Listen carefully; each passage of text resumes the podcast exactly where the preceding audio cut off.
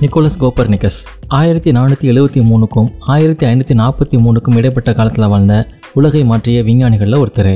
உலகின் அறிவு போக்கையை மாற்றி அமைத்த பெருமைக்குரிய வானியல் அறிஞர் நிக்கோலஸ் கோப்பர்னிக்கஸ் இன்று சூரியனை பூமி சுற்றி வருகிறது என்று சொல்வது மிகவும் சாதாரணமான விஷயம். ஆனால் நிக்கோலஸ் காலத்திற்கு முன் அப்படி அறிவிப்பது தேச துரோக குற்றம். யாவருமே பூமிதான் மையம் சூரியன் உட்பட யாவுமே பூமியை சுற்றுகின்றன என்று நம்பினார்கள். வானில் தெரிவது நட்சத்திரங்கள் அல்ல வான ஓட்டை வழியே சொர்க்கத்தின் வெளிச்சம் இரவில் தெரிகிறது என்று மதங்களும் பரப்பிக் கொண்டிருந்தன. அவற்றை புறந்தள்ளி சூரிய மண்டலத்தில் எல்லா கோள்களுமே சூரியனை சுற்றி வரும். கோள்களும் தன்னைத்தானே சுற்றும் என்று அறிவித்து அதற்கு கணித அடிப்படையில் விளக்கமும் விரிவாக்கம் கொடுத்தவர் கோபர்னிகஸ். போலந்து நாட்டைச் சேர்ந்த தலை சிறந்த வானியல் அறிஞர் நிக்கோலஸ் கோபர்னிகஸ். போலீஸ் மொழியில் இவரது பெயர் மிக்கோலே கோபர்னிக் என்பதாகும். இவர் போலந்தில் விஸ்டுலா ஆற்றின் கரையில் இருந்த டோரூன் என்ற நகரில் ஆயிரத்தி நானூற்றி எழுபத்தி மூணாம் ஆண்டில் ஒரு பணக்கார குடும்பத்தில் பிறந்தார்.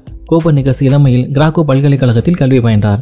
அப்போது அவருக்கு வானியலில் ஆர்வம் தோன்றியது. இவர் தமது இருபத்தைந்தாம் வயது வாக்கில் இத்தாலி சென்று போலக்னோ பதுவா பல்கலைக்கழகங்களில் சட்டமும் மருத்துவமும் பயின்றார். பின்னர் பெர்ரா பல்கலைக்கழகத்தில் கிறிஸ்துவ சமய சட்டவியல் டாக்டர் பட்டம் பெற்றார். பின்னர் இவர் பிரான்ஃபர்க் தேவாலயத்தில் ஒரு சமய குருவாக பணியில் சேர்ந்தார். அங்கு இவர் தமது வயது பருவத்தின் பெரும்பகுதியை கழித்தார். அவர் ஒருபோதும் தொழில்முறை வானியல் அறிஞராக இருக்கவில்லை. தமது ஓய்வு நேரங்களில் மட்டுமே இவர் வானியல் ஆராய்ச்சியில் ஈடுபட்டார். இவருக்கு பெரும்புகழ் தேடித்தந்த வானியல் பற்றிய தலைசிறந்த நூலையும் இவர் தமது ஓய்வு நேரத்திலே எழுதினார். இவர் இத்தாலியில் இருந்தபோது கிமு மூன்றாம் நூற்றாண்டில் வாழ்ந்த சாமோஸ் அரிஸ்டார்சஸ் என்ற கிரேக்க தத்துவஞானி வலியுறுத்திய பூமியும் மற்ற கோள்களும் சூரியனை சுற்றி வருகின்றன என்ற கொள்கை இவருடைய கவனத்தை கவர்ந்தது.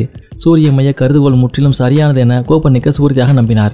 இவர் தமது நாற்பதாம் வயதில் இது தொடர்பாக தமது கொள்கைகளை விளக்கி கையால் எழுதிய துண்டறிக்கைகளை தம் நண்பர்களிடம் சுற்றுக்கு அனுப்பினார். பல்லாண்டு காலம் தீவிர ஆராய்ச்சிகளும் பரிசோதனைகளும் கணிப்புகளும் செய்து இவர் தமது புகழ்பெற்ற நூலாகிய விண்மண்டல சுழற்சி அந்த revolution of the celestial space என்ற நூலை எழுதினார். இந்நூலில் தமது கோட்பாட்டினை விவரமாக விளக்கி அதற்கான சான்றுகளையும் விவரித்துள்ளார்.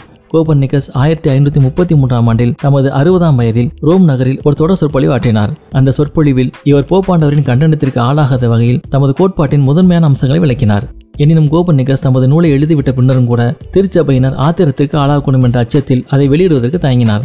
எழுபது வயதை நெருங்கும் வரையில் இவர் அந்நூலை வெளியிட துணியவில்லை. இறுதியாக துணிவு கொண்டு இவர் தமது நூலை வெளியிட முடிவு செய்தார். ஆனால் ஆயிரத்தி ஐநூற்றி நாற்பத்தி மூன்றாம் ஆண்டு மே இருபத்தி நாலாம் தேதி இவர் காலமான அன்றுதான் இந்த நூலின் முதல் படி அச்சகத்திலிருந்து கிடைத்தது. கோபர்னிக்கஸ் தமது நூலில் பூமி தனது அச்சில் சுழலுகிறது என்பதையும் சந்திரன் பூமியை சுற்றி வருகிறது என்றும் துல்லியமாக குறிப்பிட்டிருந்தார். பூமியும் மற்ற கோள்களும் சூரியனை சுற்றி வருகின்றன என்பதையும் சரியாக கூறியிருந்தார். எனினும் தமக்கு முற்போந்தவர்களைப் போலவே இவரும் சூரிய மண்டலத்தின் வடிவளவை மிகவும் குறைவாக மதிப்பிட்டிருந்தார். சுற்றுப்பாதைகள் வட்டக்கோளின் வட்டங்களாக இருப்பதாக தவறாக நம்பினார். இதனால் இவருடைய கோட்பாடு கணித முறைப்படி சிக்கலாக இருந்ததுடன் துல்லியமாக இல்லாமலும் இருந்தது. ஆயினும் எதிர்பார்த்தது போலவே இவருடைய நூல் பெரும் பரபரப்பை ஏற்படுத்தியது. கோலங்களின் இயக்கம் குறித்து இன்னும் துல்லியமான ஆராய்ச்சிகளை மேற்கொள்வதற்காக டைகோ பிராகே போன்ற வேறு பல தலைசிறந்த வானில அறிஞர்களை இந்த நூல் தூண்டியது. டென்மார்க்கை சேர்ந்த டைகோ பிராகே தம் ஆராய்ச்சிகளில் கண்டறிந்த உண்மைகளின் அடிப்படையில் ஜோகனஸ் கெப்லர் இறுதியாக கோலங்களின் இயக்கம் குறித்து துல்லியமான விதைகளை வகுத்தமைக்க முடிந்தது.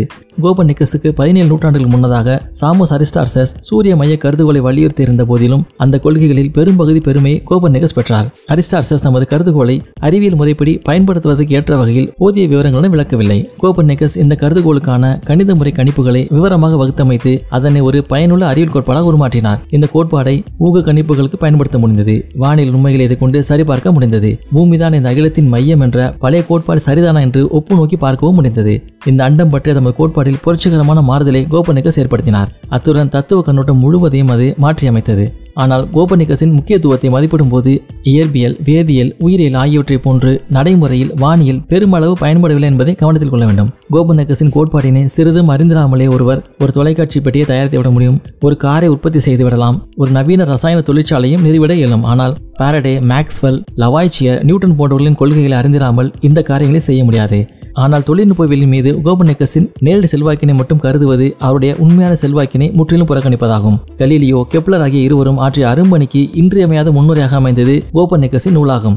இவர்கள் இருவரும் நியூட்டனுக்கு வழிகாட்டிய முக்கிய முன்னோடிகளாக விளங்கினர். இவர்களுடைய கண்டுபிடிப்புகள் தான் நியூட்டன் தமது இயக்க விதியையும் ஈர்ப்பு விதிகளையும் வகுக்க காரணமாக இருந்தன. வரலாற்று முறையில் கூறுவதாயின் கோப்பர்னிக்கஸின் விண்மண்டல சுழற்சி என்ற நூல்தான் நவீன வானியலின் ஏன் நவீன அறிவியலின் தொடக்கமாக அமைந்தது என்று கூற வேண்டும். இவரது நூலை தடை செய்து இவரை பல அவமானங்கள் உட்படுத்திய போதும் வானியல் உண்மையை தைரியமாக தனது மரண படுக்கை வரை உயர்த்தி பிடித்து உலகிற்கே வழிகாட்டியான கோபர்னிக்கஸ் உலகில் புரட்சி ரெவல்யூஷன் எனும் சொல்லே இவரிடமிருந்து தொடங்கியதுதான். யாரெல்லாம் இவரது நூலை ஆதரிக்கிறார்களோ அவர்கள் ரெவல்யூனிஸ்டுகள் என்று அழைக்கப்படுகிறார்கள். அந்த வகையில் உலகின் சிந்தனை போக்கையை மாற்றி அமைத்த மாபெரும் விஞ்ஞானியாக நாம் கோபர்னிக்கஸை போற்றுகிறோம்.